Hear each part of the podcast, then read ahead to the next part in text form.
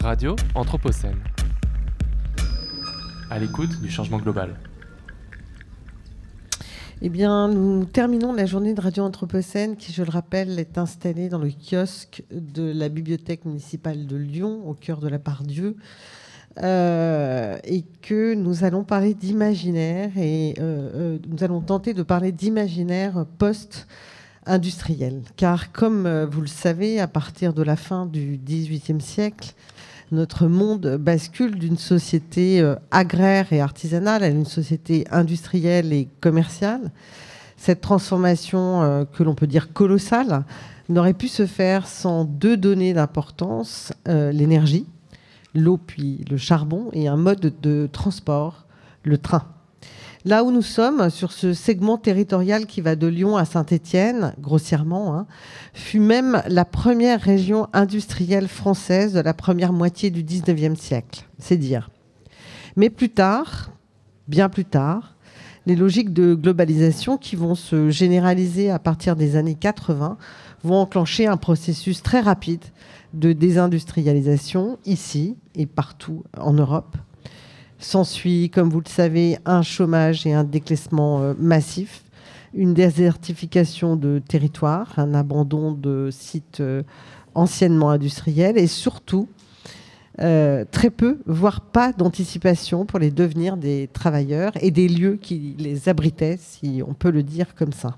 Alors maintenant, quels nouveaux imaginaires s'offrent à nous dans ce monde post-industriel, ou en tout cas ce monde occidental post-industriel, et nous en parlerons euh, plus tard. Pour en, le plaisir, pour en parler, j'ai le plaisir d'avoir autour du plateau euh, deux invités, Christophe euh, Monet et Michel Rautenberg. Bonsoir messieurs. Bonsoir. Bonsoir. Christophe Monet, vous êtes directeur d'Erasme, qui est un laboratoire d'innovation ouverte de la métropole de Lyon. Et à partir d'une démarche prospective, vous scénarisez les conditions d'émergence d'un futur souhaitable. Je, lis ce que je trouve euh, sur euh, la page qui vous présente. Alors justement, Christophe Monet, quel est le futur souhaitable qui remonte depuis euh, les acteurs du service public et les professionnels du secteur privé avec lesquels vous travaillez? Alors pour préciser, je suis euh, directeur de projet au sein d'Erasme. On est une équipe d'une dizaine de personnes, euh, donc une toute petite équipe, un peu atypique au sein d'une collectivité qui euh, est née en même temps qu'Internet. Et c'est vrai que la question qu'on se pose quand on parle de post-industriel ou de, la transformation, évidemment, c'est une transformation qui est très liée aux technologies. Et l'objet de, ce laboratoire, c'est d'accompagner euh, en premier lieu nos, collègues euh, de la métropole, donc une centaine de métiers, hein, 10 euh, 000 agents, sur la manière d'utiliser ce qu'on appelle, nous, les opportunités liées aux cultures numériques. Je parle des cultures numériques, c'est-à-dire que volontairement, je ne parlerai pas d'outils numériques, mais bien de, des cultures à la fois du design et du numérique, et euh, ces cultures du commun qui sont apparues aussi avec, euh, avec, le, réseau.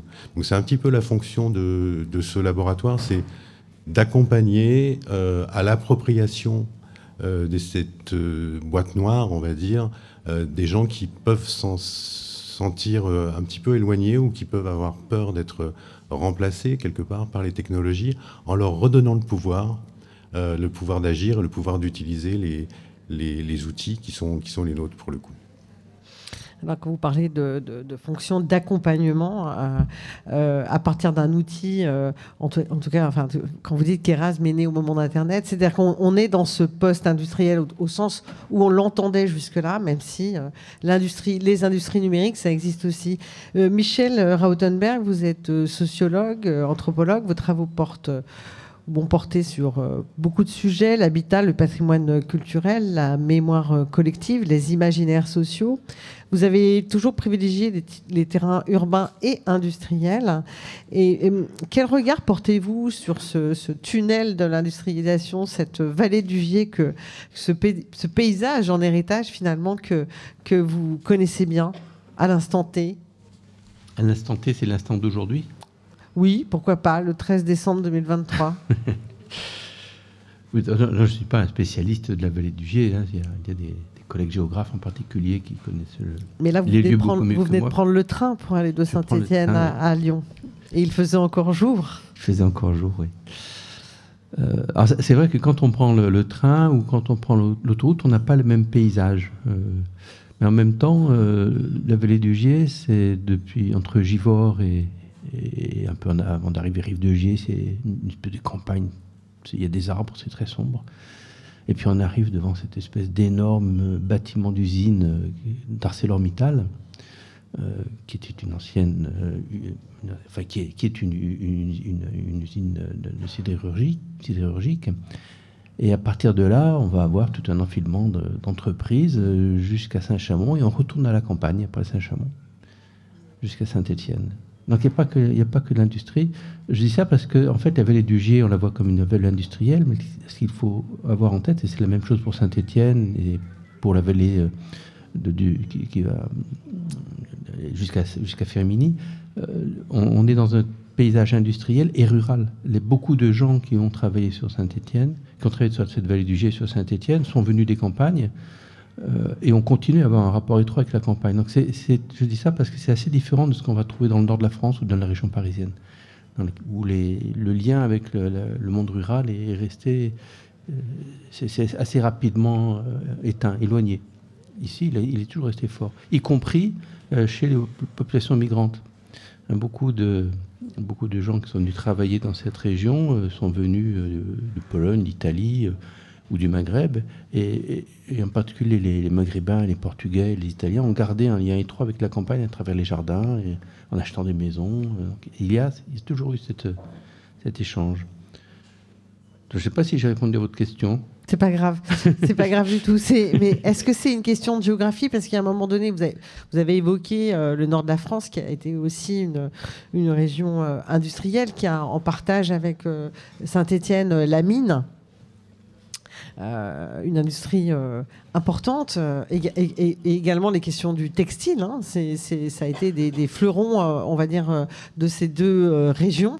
Euh, en particulier, mais avec des paysages entièrement différents, puisqu'en effet, cette euh, vallée du Gier ou la Loire, la Haute-Loire, enfin, si on va jusqu'à Clermont-Ferrand, on est dans un paysage de, pré-montagne, dans un paysage euh, vallonné, fortement creusé à certains endroits, ce qui est absolument pas le cas des, du nord de la France, qui est une très grande, un très grand plateau qui, va se, qui, qui se déroule hein, jusqu'à alors je vais un peu loin, mais jusqu'à la baie de Somme.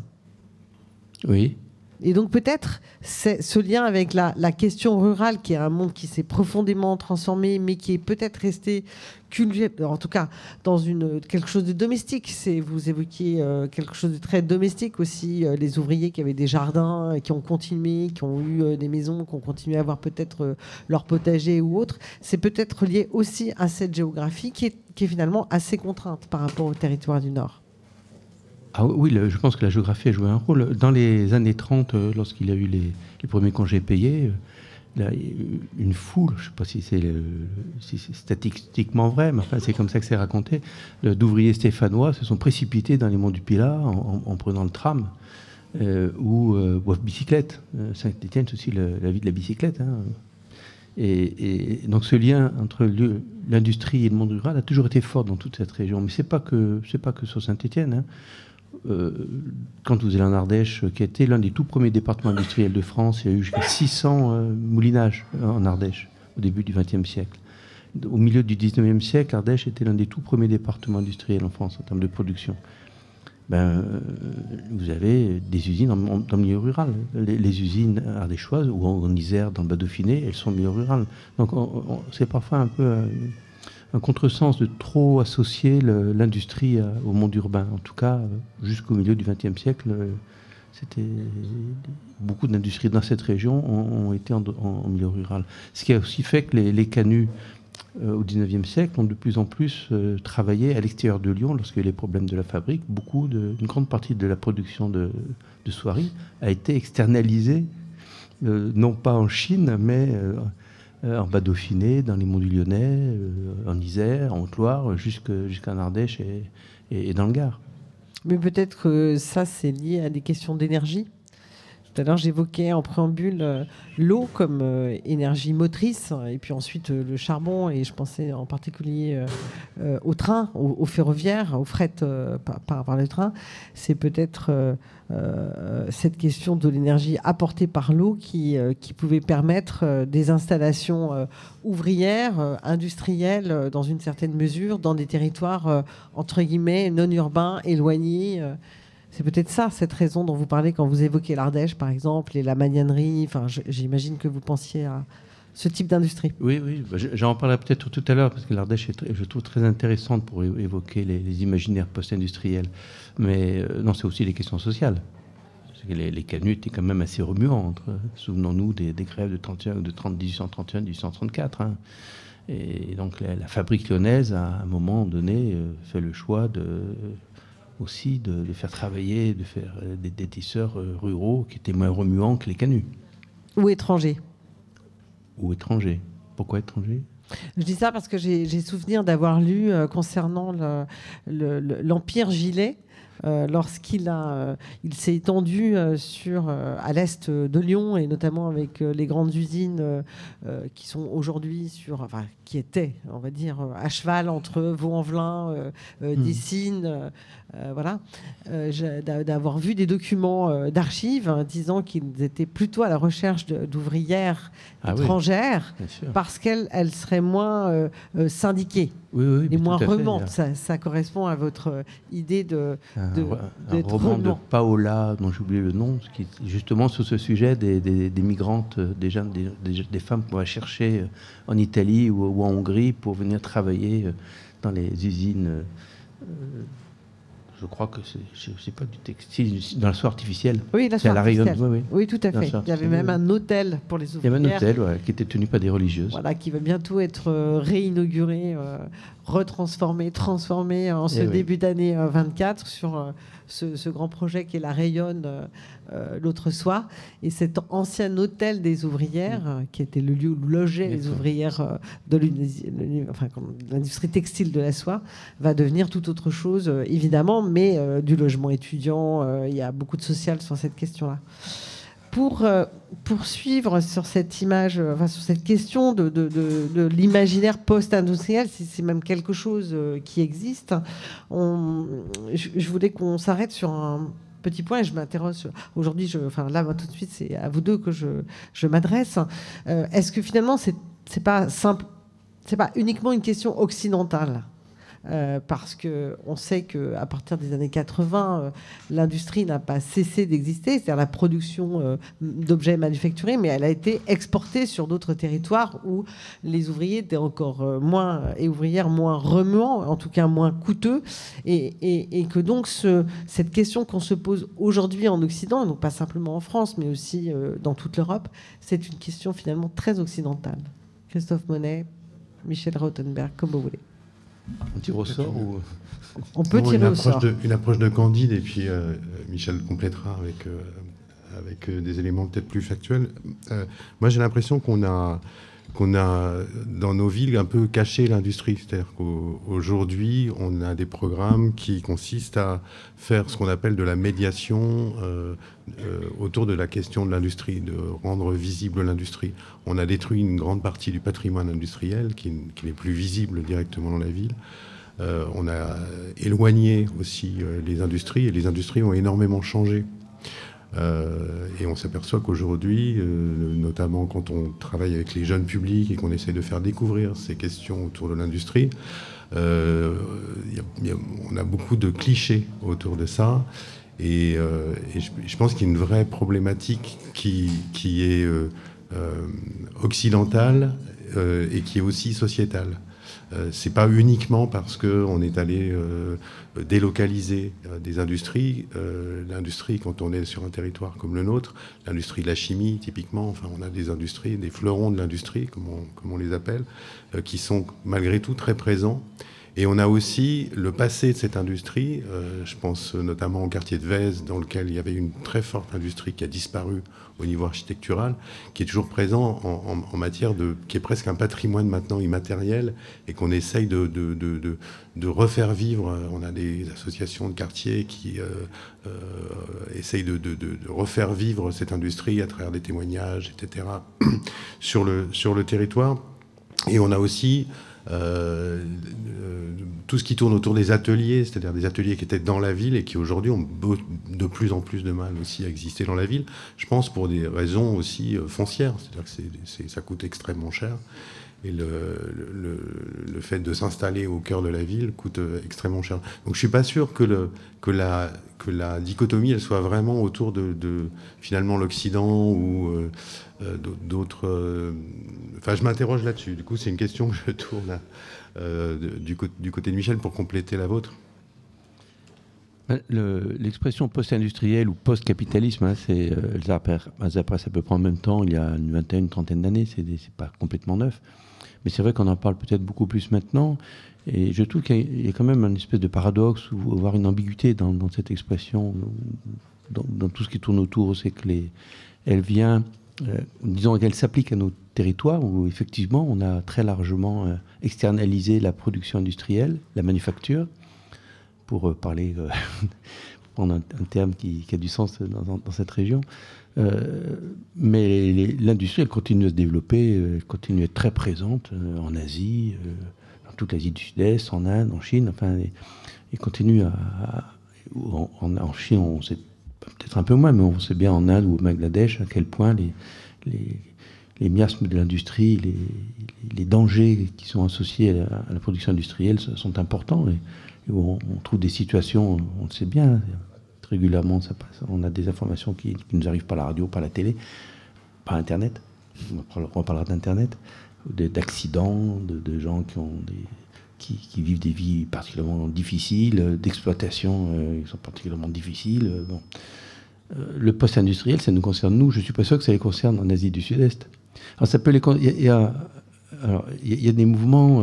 Il ne faudrait pas simplement opposer l'Occident au, Grand Sud, comme disent les Chinois, c'est une expression des Chinois, le Grand Sud, ou, aux autres. Euh, en Amérique du Sud, il y a d'autres mouvements qui existent euh, autour euh, du retour des, des, sociétés autochtones, comme on dit, ou, l'indigénisme, et, qui portent d'autres discours qui ne sont pas le post-industriel, qui sont le retour à, une relation plus étroite avec, avec la nature.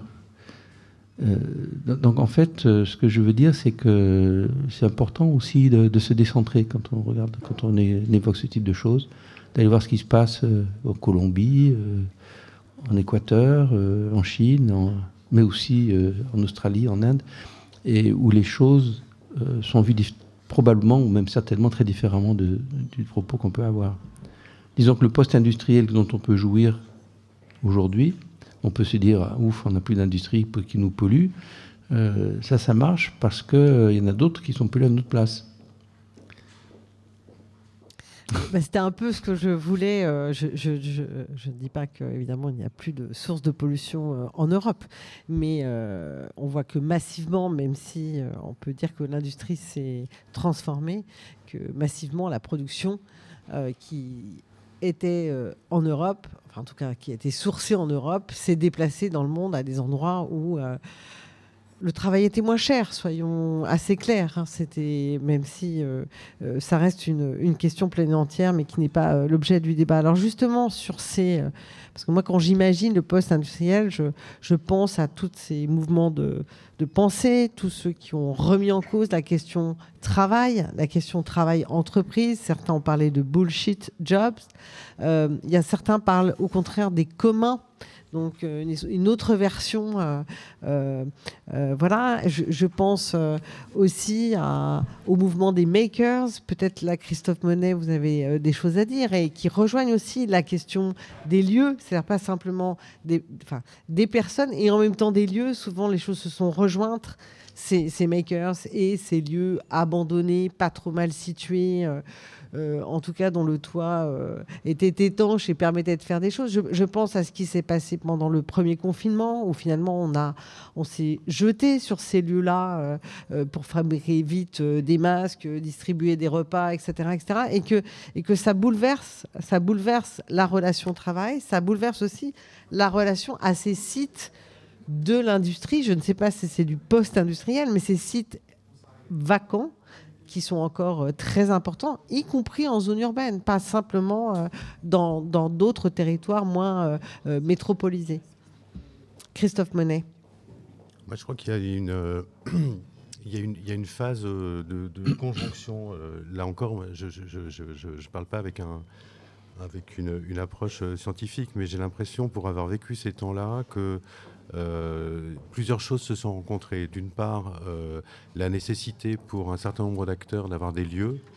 Euh, la prise en compte par les, par les pouvoirs publics et par les collectivités de cette, de cette question, ce qui a donné lieu à, ce qu'on appelle l'urbanisme transitoire, c'est-à-dire que avant de démolir un lieu, on attend à la fois d'avoir les moyens et d'avoir un projet pour ce lieu, et dans le temps euh, de l'attente euh, de, la, de la reconfiguration du lieu, euh, c'est ce qui s'est passé d'ailleurs sur l'autre soir, hein, c'est un lieu qui a été occupé de manière transitoire, dans lequel d'ailleurs nous on a, on a, on a réalisé un certain nombre d'événements, de, de workshops sur lesquels on a réuni justement des makers qui sont issus des cultures dont je parlais tout à l'heure, ces fameuses cultures numériques qui touchent beaucoup au design aussi, hein, euh, et à la manière finalement d'aller plus vite, euh, de sortir des logiques prédictives de nos projets qui euh, coûtent très cher euh, euh, et qui euh, très souvent euh, ne, remplissent pas tout à fait le, le- cahier des charges d'origine. Donc c'est tout un mouvement effectivement autour de l'idée de rebondir sur une partie de l'idée d'autres et donc de mettre en commun finalement euh, toute une phase qui est une phase, j'allais dire, pré-industrielle, euh, qui consiste à réfléchir à qu'est-ce qu'on va faire, qu'est-ce qu'on va inventer, qu'est-ce qu'on va imaginer, euh, essayer de se tromper le plus vite possible, essayer de faire en sorte que ça coûte moins cher, et, et- essayer d'aller vers des représentations, on va dire à l'échelle 1 de nos projets, pour pouvoir tester ce qui a de la valeur avant de le généraliser.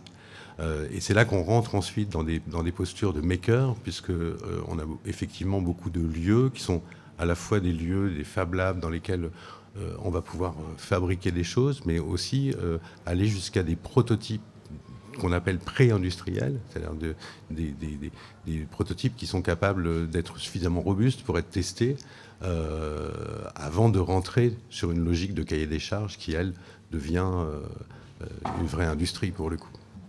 Oui, qui rencontre un certain nombre de, de Mm. contraintes, de normes, il y a des cahiers, des fait. critères, etc. euh, mais ça permet de prototyper. Alors justement, euh, Michel Rottenbach, euh, Christophe Bonnet évoquait l'autre soir, et c'est un site que vous connaissez bien. Je crois bien que vous êtes au conseil scientifique du projet.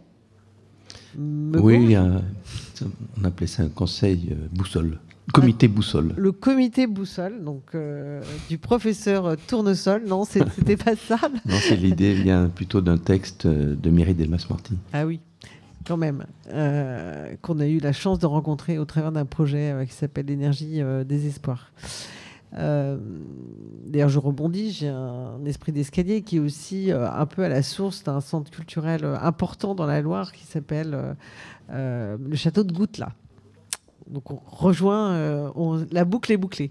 Donc justement sur cette question de l'autre soi, c'est- intéressant puisque l'autre soi, c'est la rayonne, c'est les, vestiges euh, d'un passé hautement industriel euh, de cette zone, donc entre Villeurbanne et Vaux-en-Velin, enfin, donc à l'est de Lyon, qui a accueilli pendant plusieurs dizaines d'années, notamment les industries de la soie et de la soie artificielle. On appelait ce quartier la Taz, la cité Taz. Étages. Voilà, cité Taz. Et il reste des restes, une espèce d'archéologie euh, industrielle, donc il reste peu de choses, hein, puisque la ville a grandi, la société s'est transformée, on en a parlé.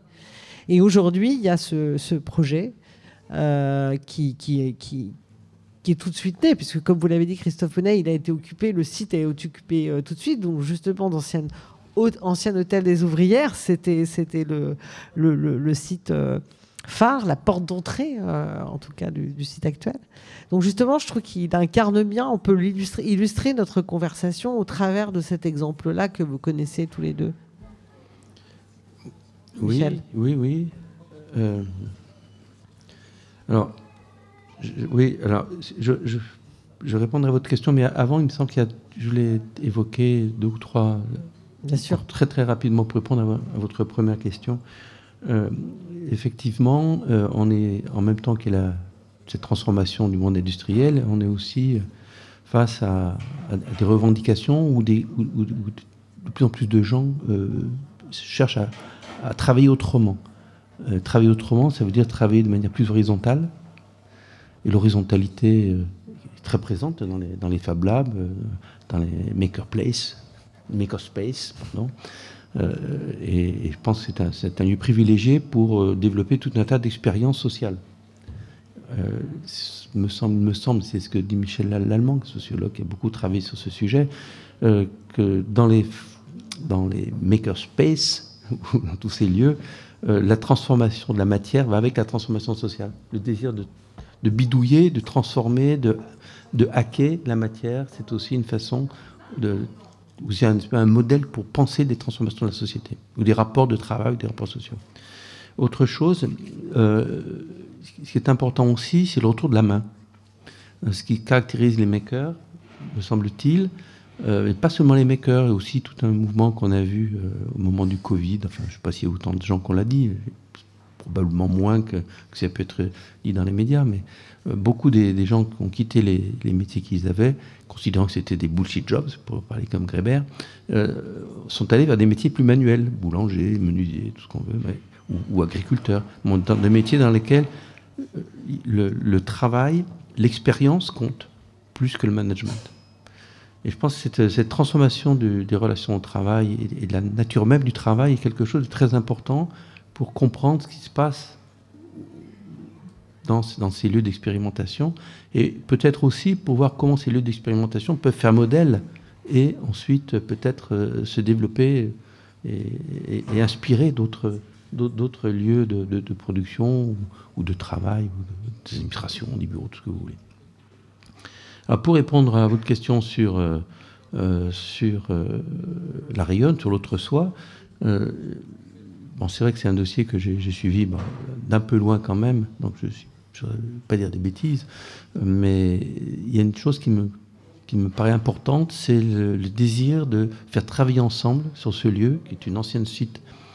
Alors, ce n'était pas un site industriel, puisque c'était l'hôtel des, des, ouvrières, mais euh, c'était de faire travailler ensemble un centre culturel, un lieu culturel, hein, le, centre culturel œcuménique de Villeurbanne, avec des associations prenant en charge des problématiques d'habitat, des associations qui sont plutôt orientées sur euh, des questions environnementales, des questions d'alimentation, etc.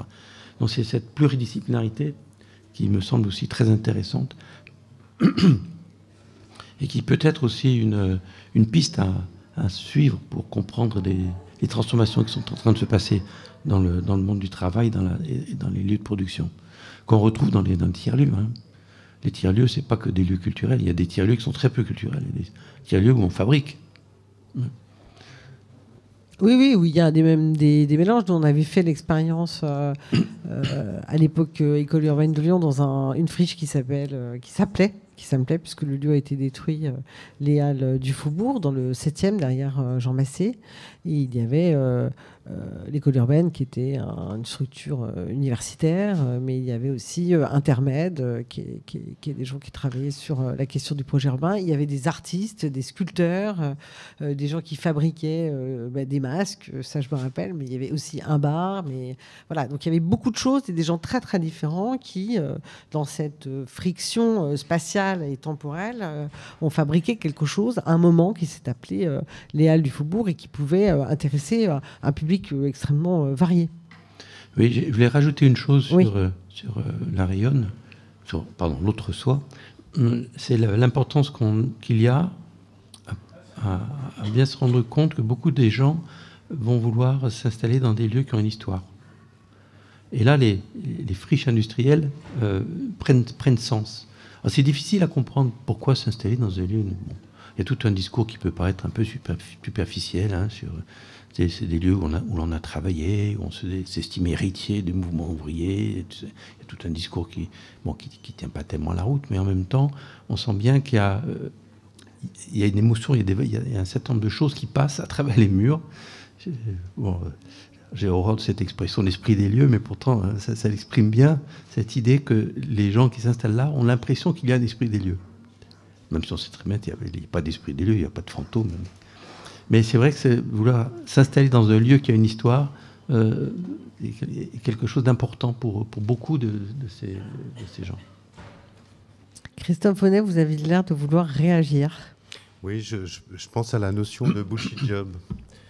Euh, pour moi, le, qui est lié à, ce que, ce qu'on vient de dire. C'est-à-dire que le, pour moi, le bullshit job, c'est avant tout le silotage. C'est-à-dire le fait de, d'effectuer une tâche répétitive euh, en silo et euh, d'être, euh, d'avoir mm. affaire effectivement à des, du management, ce qu'on appelle le management intermédiaire, qui peut se démultiplier à l'infini et qui ne représente pas forcément, qui donne pas du, sens, en tout cas au, travail.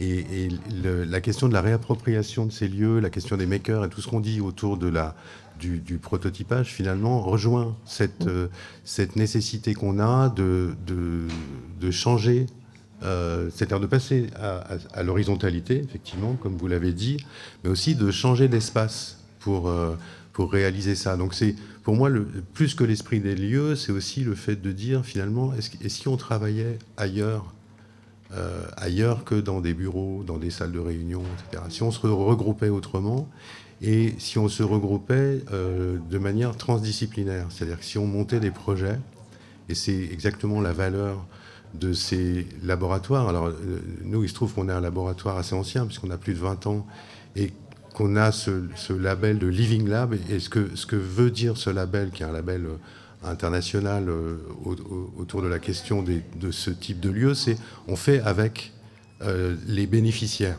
les utilisateurs.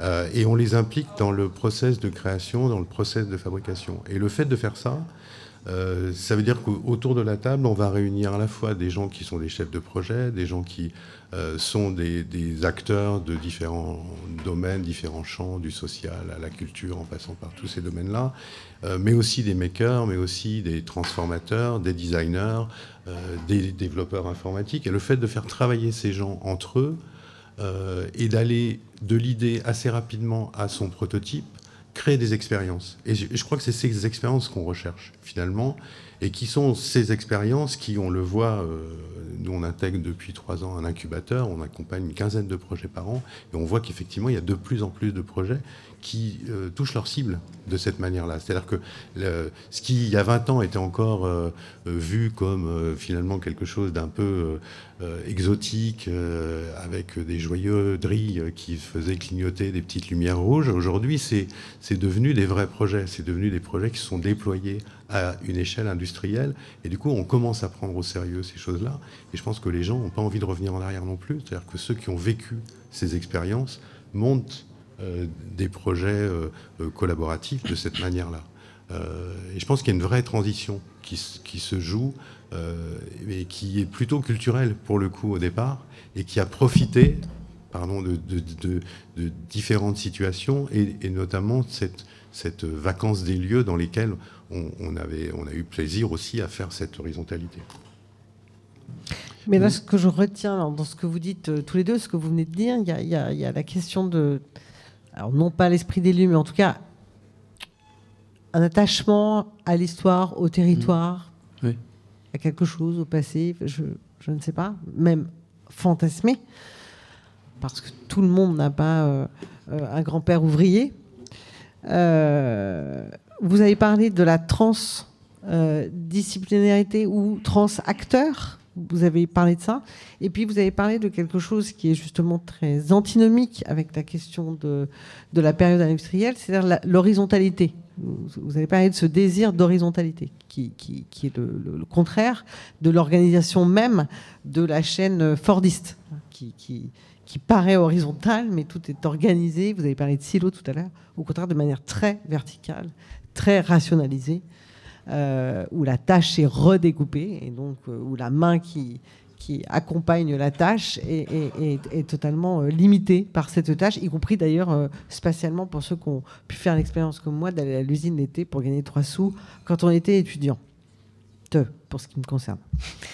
Euh, mais euh, donc j'aimerais qu'on poursuive un peu sur ces, questions nouvelles qui pourraient être euh, incarnées, qui pourraient incarner ce poste quelque chose, ou en tout cas ce, qui, ce, qui, ce qui arrive, hein, d'horizontalité et de trans-acteur, transdiscipline, si vous voulez bien, et cet attachement à l'histoire, au lieu, Michel Rottenberg, peut-être. Je voulais rajouter un point. Ce que dit... Bien sûr. non, non, j'ai pas l'esprit de contradiction, c'est pas ça. Mais oui, Christophe a dit un truc, quelque chose qui me semble aussi intéressant.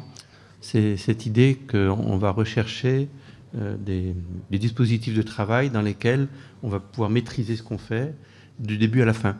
Et qui, va, et qui est justement le contraire de ce travail en silo.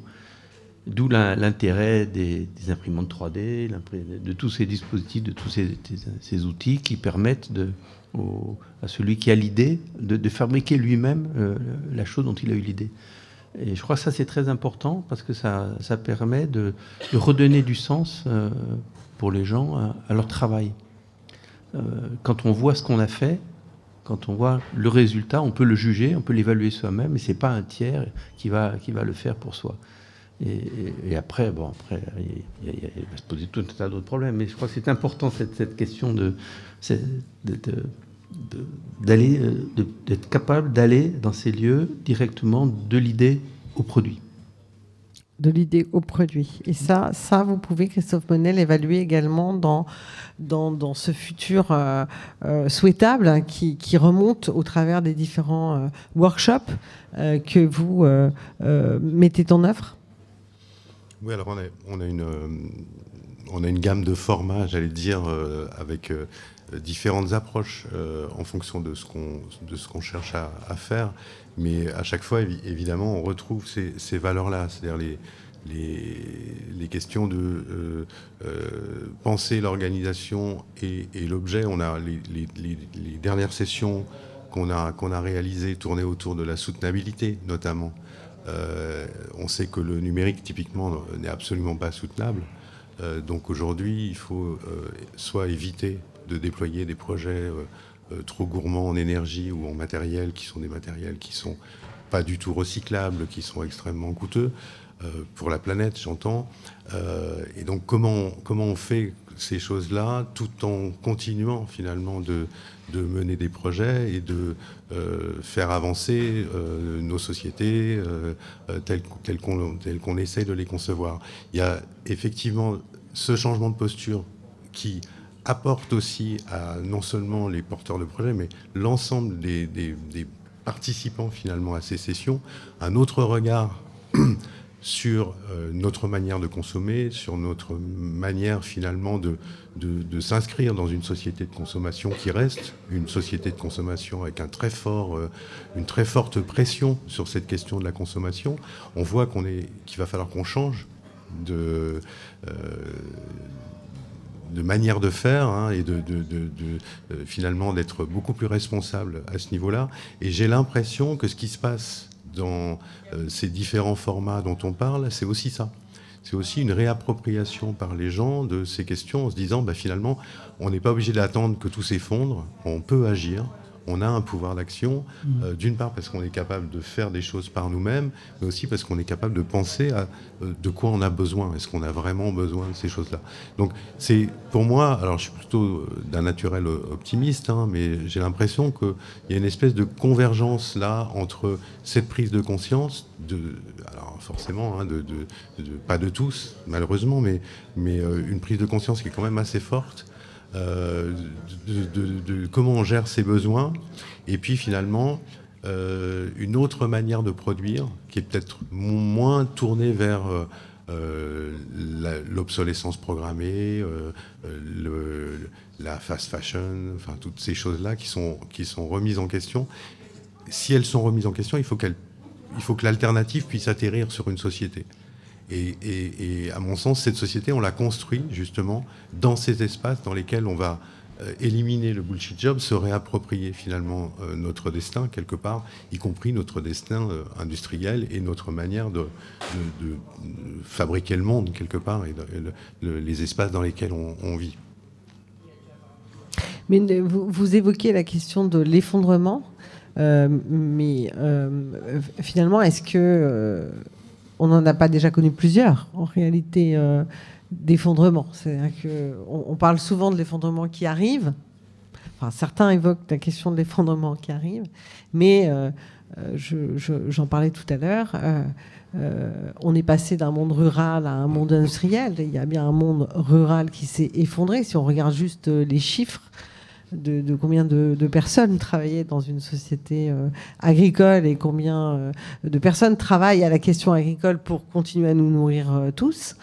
Euh, on a parlé de cette société industrielle euh, massive euh, qui finalement n'aura duré qu'un siècle, en tout cas dans sa forme originelle, peut-être un siècle et demi, peut-être deux siècles, et que donc on est, on est dans cette réinvention, j'en sais rien, mais une continuation avec d'autres euh, critères que sont euh, euh, en particulier la crise environnementale et, climatique que nous traversons et que vous venez d'évoquer Christophe Monet avec cette question du numérique, de la consommation, de l'obsolescence programmée, la question de l'extractivisme, la question du recyclage, voilà. Et et donc, on voit bien que les gens inventent, continuent à inventer, euh, et vous les accompagnez, et que les gens essaient d'inventer, recherchent du sens. Michel Rottenbach, vous parliez de cette question du sens, et que peut-être c'est en passant par, euh, par, la main, ou en tout cas par euh, la possibilité de voir l'intégralité d'un cycle se réaliser et, y avoir pris parti, qui, qui nous permettait peut-être de réinventer une post-entreprise. Je ne sais pas comment, comment, prendre votre question. Euh, moi, il me, semble qu'il y, y a un mot qu'on n'a pas, pas utilisé encore, mais qui, peut être important, c'est le mot de maîtrise. Euh, avoir euh, la maîtrise de, de, son, de, ce de sa production, de ce qu'on fait, la maîtrise de son environnement, la maîtrise de son temps.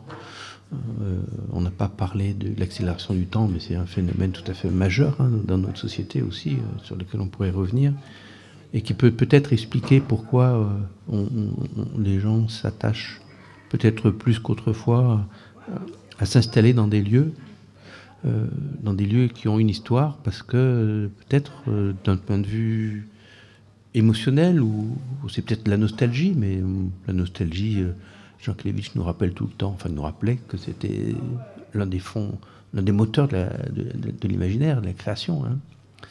Et donc ce que je veux dire, c'est que s'installer dans des lieux qui sont marqués par, une histoire, c'est peut-être aussi une façon de, se dire que on, résiste à cette accélération euh, permanente du temps et qu'on maîtrise, qu'on maîtrise à la fois ce qu'on produit, mais aussi la, durabilité de, nos actions. Euh, donc maîtrise et attachement me semblent deux mots importants pour comprendre euh, les raisons pour lesquelles on va s'installer dans, dans, des lieux patrimoniaux, entre guillemets, pour parler, euh, pour utiliser un terme facile. Je, me rends compte que je réponds pas à votre question, mais c'est pas grave. mais, oui, en tout cas des lieux patrimoniaux ou des lieux de l'histoire, parce que des lieux de l'histoire. En France, la question du patrimoine. Oui, mais j'ai une définition très large du patrimoine. Ah, c'est quoi votre définition très large du patrimoine? Oh ben, C'est tout ce à quoi on est attaché, qu'on sait transmettre. Donc, euh, voilà. Formidable. Alors justement, je voulais revenir à la question des lieux. Et Christophe Bonnet, euh, euh, on a parlé de, ces restes du monde industriel qui, qui, qui, parce que vacant, a, permis on va dire, un réemploi euh, euh, spatial euh, via différentes activités. Mais tout, ne se passe pas que là aussi, dans cette invention en fait de, nouveaux codes de, relations et de, travail et de, et. Ça se passe aussi dans l'espace public. Ça peut se passer aussi, je sais que vous avez fait des expériences dans une copropriété, par exemple, à Saint-Fond. J'aimerais que vous nous parliez de, ça, parce que là, on est dans un autre lieu Hein, c'est pas le génie des lieux, en tout cas c'est autre chose. Et pour autant, euh, la question de la situation de l'expérimentation et une question importante peut-être pour relancer des imaginaires et, se projeter. Oui, alors on, parlait des communs. moi, je rajouterais sur, la question de pourquoi on va dans ces lieux post-industriels, je rajouterais euh, cette idée aussi de se réapproprier les choses. Euh, et on le fait dans des lieux qui sont des lieux désaffectés, mais on le fait aussi dans des lieux qui sont des lieux publics. C'est ce qu'on fait là aujourd'hui dans cette bibliothèque. Euh, c'est ce qu'on fait dans les musées quand on va remixer un musée, qu'on va inventer des choses à l'intérieur d'un musée. C'est pourquoi les, finalement pourquoi les, les, conservateurs de ce musée nous racontent cette histoire de cette manière-là, avec ces objets-là. c'est un lieu public, on peut aussi raconter nos propres histoires avec notre, notre propre approche finalement. Euh, et là, c'est intéressant. Et euh, on, voit que ce courant, il s'appuie effectivement sur ces, ces cultures euh, des communs, dont, on a, dont on a parlé tout à l'heure. Et dès lors qu'on qu'on arrive dans l'espace public, c'est un peu plus compliqué. c'est un peu plus compliqué parce qu'on est moins entre soi. On est aussi avec, avec d'autres et, des, et des, des, personnes qui ont d'autres cultures et il faut en, tenir compte. Et, et c'est là que ça devient aussi intéressant d'aller confronter finalement ce qu'on fait à l'intérieur du laboratoire ou du, lieu euh, en fait qui rend possible les choses, puis d'aller le confronter à l'espace public. Alors nous, on a, on a, on a questionné, on a plusieurs approches. qu'on peut questionner euh, des pratiques, on peut s'interroger sur euh, la place de, telle ou telle pratique et, voir comment on peut transformer les choses. Puis on peut s'interroger aussi avec une logique euh, euh, qui s'appuie sur la technologie, justement. C'est-à-dire que se dire, euh, eh, tiens, est-ce que telle ou telle technologie peut être une opportunité pour nous? Comme on a pensé à une époque que Internet, typiquement, pouvait être une opportunité pour combattre l'exode rural, typiquement. On a, le département du Rhône est un exemple en la matière, puisque c'est entièrement câblé, justement, avec cette idée que on pouvait peut-être permettre à l'époque aux hommes de rester à la maison, euh, en tout cas de rester à la ferme et de garder leur exploitation, si on donnait du travail aux femmes. Et euh, les femmes euh, pouvaient bénéficier de l'Internet, en tout cas c'était la vision qu'en avaient nos, élus à, l'époque, pour pouvoir justement avoir une activité et, permettre de, limiter un peu l'exode rural. Donc ça c'est des, choses qui ont... Qui ont, qui ont, eu lieu et qui sont intéressantes. Et, et l'exemple que vous, que vous citiez de la copropriété, en fait, c'était un, prototype qui a été imaginé dans le cadre d'une session de travail sur euh, euh, les, objets de réalité virtuelle.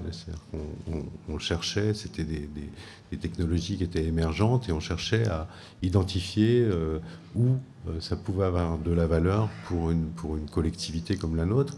Et là où on, a testé donc, ce, ce projet-là, c'était euh, en travaillant sur la représentation des espaces publics avant et après une transformation par des urbanistes. Et les urbanistes sont venus nous voir en disant c'est très compliqué pour nous d'expliquer euh, aux, habitants de ce quartier comment leur quartier va être transformé et euh, de les faire se projeter finalement sur on va détruire 70 garages dans une copropriété. Tout le monde est très très attaché à son garage. Euh, et on va faire à la place de ces garages un grand espace vert. Tout le monde est contre. Euh, tout le monde est contre. Donc, euh, on a travaillé avec des designers et on a prototypé une solution qui permettait de se projeter dans la copropriété une fois les garages démolis en réalité virtuelle pour faire vivre aux habitants la situation dans laquelle ils allaient se retrouver potentiellement, puisque l'idée c'était de faire de, de, l'aménagement concerté concerter, donc de faire de la concertation. Et, ce qui est intéressant, on l'a fait dans deux quartiers, donc sur une, sur une, sur une place aussi euh, à la Croix-Rousse. Ce qui est intéressant, c'est qu'on a créé un dispositif relativement simple qui permettait d'imaginer euh, le lieu euh, et en même temps de donner des baguettes magiques aux, aux, gens qui allaient tester finalement les usages du lieu pour qu'ils puissent euh, planter un arbre, euh, voir euh, comment cet arbre allait pousser, quelle ombre il allait, il allait faire sur, sur les jardins, faire des propositions d'aménagement finalement, qui sont souvent des propositions qui sont très pensées par les professionnels que sont les urbanistes et qui échappent un peu à la concertation. Et, le fait en fait d'avoir réussi à, impliquer les, habitants dans la projection des usages de ce, quartier, et pas seulement sur plan, mais aussi en le vivant, euh, a été extrêmement bénéfique. Et les urbanistes nous ont dit, bah, effectivement, c'est assez rare qu'on puisse avoir ce niveau de qualité de retour de la part des habitants en termes de, volonté d'usage, finalement. Euh, alors, c'est pas magique, mais effectivement, on voit que euh, c'est important aussi de se confronter, quand on parle d'industrialisation, c'est comment ce qu'on fait dans nos laboratoires, ce qu'on fait dans un espace euh, un peu protégé, comment ça prend euh, derrière une dimension qui a une dimension qui a un vrai impact sur la ville. alors là, on n'est pas directement dans le domaine de l'industrie, mais je pense que c'est aussi intéressant de voir comment on passe du Fab Lab, comment on passe du, du projet bricolé euh, euh, sur, sur son imprimante 3D euh, à une, mise en production. Et puis derrière, une logique économique aussi, qui est une logique importante. Et là, dans le cadre de, l'urbanisme, c'est aussi une, logique de service rendu à, une population et de, rapport aussi à, l'espace public et, à la propriété. Michel Rotenbach, peut-être une réaction? Oui, euh, c'est très, intéressant ce que, dit Christophe. Ça me fait penser à, une chose. Euh, donc, vous, travaillez beaucoup sur, euh, la, sur l'appropriation, sur la façon dont les gens peuvent gérer, s'occuper de, leur espace de vie, comment ils peuvent le maîtriser, je reprends ce terme, techniquement, mais aussi politiquement. Euh, socialement, culturellement, enfin, maîtriser le, plus possible. Ça me fait penser à une chose, c'est que en fait là, euh, quand, vous, travaillez là-dessus, vous, sortez de l'entreprise. Euh, on n'est pas dans, le cadre, je ne parle pas simplement d'industrie, mais de l'entreprise en général, y compris l'entreprise industrielle, mais je pense que la question est plus large. c'est le, philosophe Guillaume Musso qui qui évoquait pour euh, les, trois derniers siècles que nous venons de vivre cette, euh, cette religion de l'industrie, cette religion industrielle que nous vivons. Et euh, il, il, évoquait également l'idée que nous serions en train de, que nous aurions vécu depuis quelques dizaines d'années, depuis quelques temps, plus d'une dizaine d'années, dans une, dans un monde dans lequel c'est en fait, contrairement à ce qu'on croit, c'est pas tant l'État qui en train de, qui dirige le monde, euh, non plus les religions, mais c'est l'entreprise, avec un grand E, les, intérêts de l'entreprise qui dominent tout le reste. Et peut-être que les gens en ont marre justement de, cette, de ce régime de l'entreprise qui, qui, nous domine et que toutes, les, toutes, ces, toutes ces expériences de réappropriation de la ville, du travail, euh, du monde domestique euh, sont aussi des, façons de, trouver des alternatives à, cette religion de l'entreprise pour essayer de construire autre chose dans lequel on se sent soi-même maître de son destin. Alors, par petits bouts, des petits morceaux, mais de petits morceaux en petits morceaux, c'est peut-être quelque chose de plus ambitieux euh, auquel, on peut, auquel on peut espérer atteindre. Donc finalement, vous croyez à l'hypothèse de, Citon sur le, pari de la multiplication des alternatives comme... Euh, c'est Citon, puis c'est aussi euh, Eric Conning Wright, hein, le, sociologue états-unien, euh, qui, Eric, dit un peu la même chose que Citon. Bon, ils viennent pas exactement du même... Enfin si, ils viennent à peu près du même bord. on n'a pas tellement d'autres solutions. c'est la multiplication des, euh, des, petits pas et des expériences qui va nous permettre de, trouver une solution, soit, euh, soit bon, soit quoi? Je...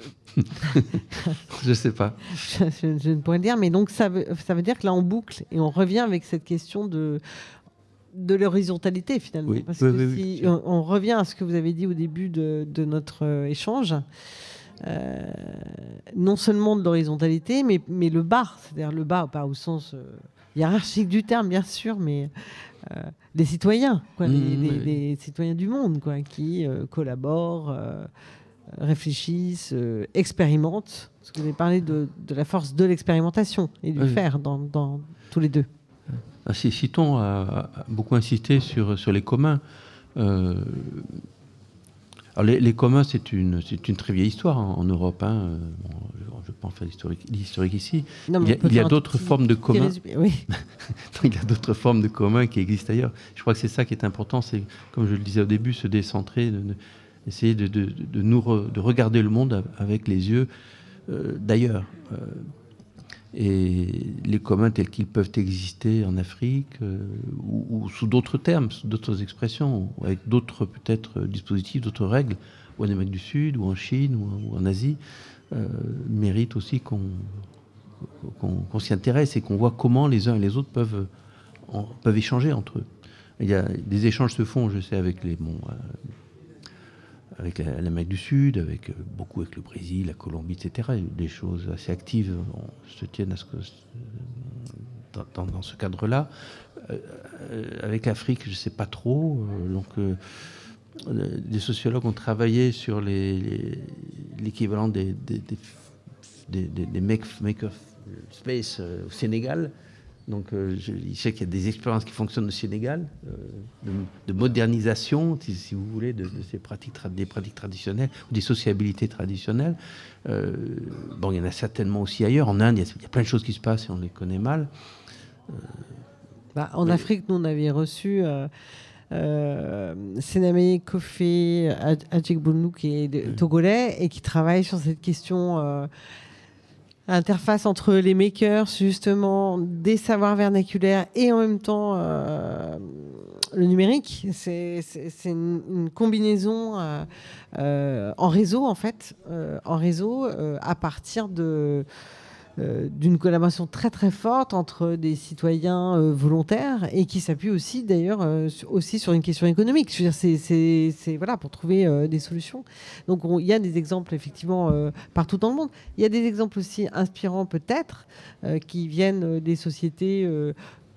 Dites des peuples premiers, euh, je, je- je pense euh, en Amérique du Sud bien sûr, mais euh, également en, en Australie. euh, on le voit bien sur les savoirs. On a reçu il n'y a pas très longtemps des représentants du peuple Kogi, donc sur l'interface entre les savoirs médicinaux issus de, de, de, de ces, de ces, ces- ces- ces Amazoniens et en même temps des chercheurs de la science occidentale, on va dire allopathique plus, plus classique, et donc des échanges de plus en plus fructueux entre ces diverses euh, sources pour euh, essayer d'avancer. quoi. Il serait peut-être nécessaire d'anthropologiser euh, toutes les sciences sociales. Peut-être, peut-être que c'est nécessaire d'anthropologiser toutes les sciences sociales, j'en sais rien. Christophe Monet, peut-être. Je pense que l'horizontalité, elle va même au-delà de, de- elle va, elle va, elle va aussi du côté du non-humain. Euh, on a travaillé il y a deux ans sur le comment, comment s'inspirer des modèles du vivant.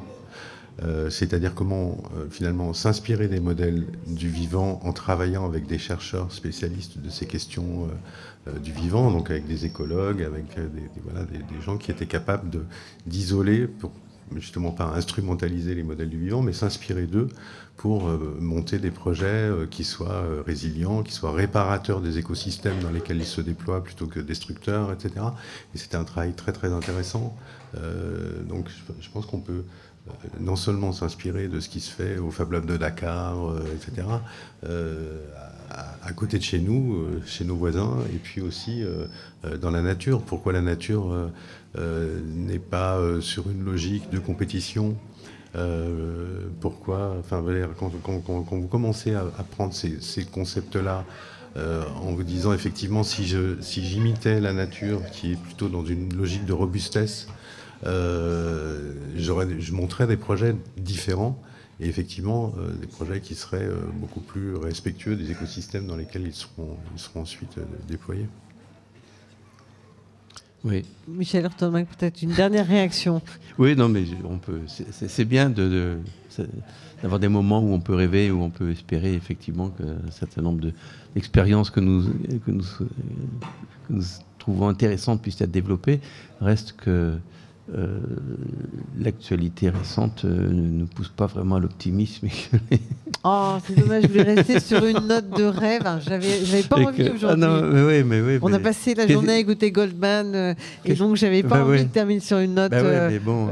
grisaille. Non, je vais retenir, je vais retenir parce que notre heure s'achève. Je vais retenir et des questions de d'horizontalité, euh, de transdisciplinarité, de transacteur aussi, euh, vous l'avez dit, d'attachement, euh, et puis d'expérimentation et d'accueil, d'accueil le plus large de, possibles qui pourraient nous être présentés ou que nous pourrions susciter pour bah, continuer à être ici dans le monde qui est le nôtre. Michel Rottenberg, Christophe Bonnet, je vous remercie bien bas Merci de cette belle heure. Radio Anthropocène. À l'écoute du changement global.